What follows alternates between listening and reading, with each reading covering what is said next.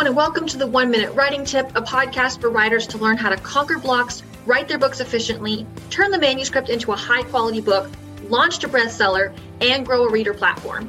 Episodes include a blend of successful live trainings, interviews, features, and tips answering real questions from our audience.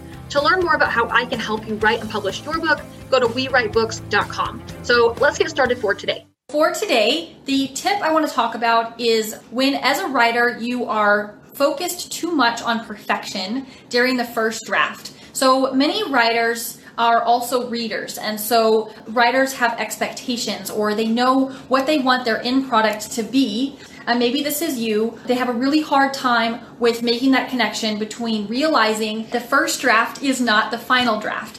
And so there's this struggle that's going on in trying to make the first draft perfect, and really struggling with realizing that the first draft is not supposed to be perfect. It's supposed to be ugly. That's why it's called the first draft, and why there are so many subsequent drafts to get the book ready for its final phase. So if you have been struggling with maybe rewriting or changing the content or constantly self-editing or really just having a lot of inner critic around your work, this is why. It's because you, in your mind, you're envisioning your end product and you're expecting what you're writing now to look like that.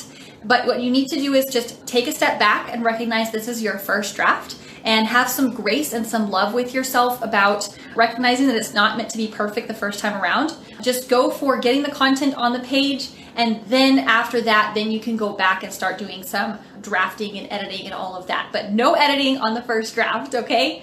And with that, thanks so much for listening. I hope you enjoyed today's episode, and I really look forward to giving you the next one.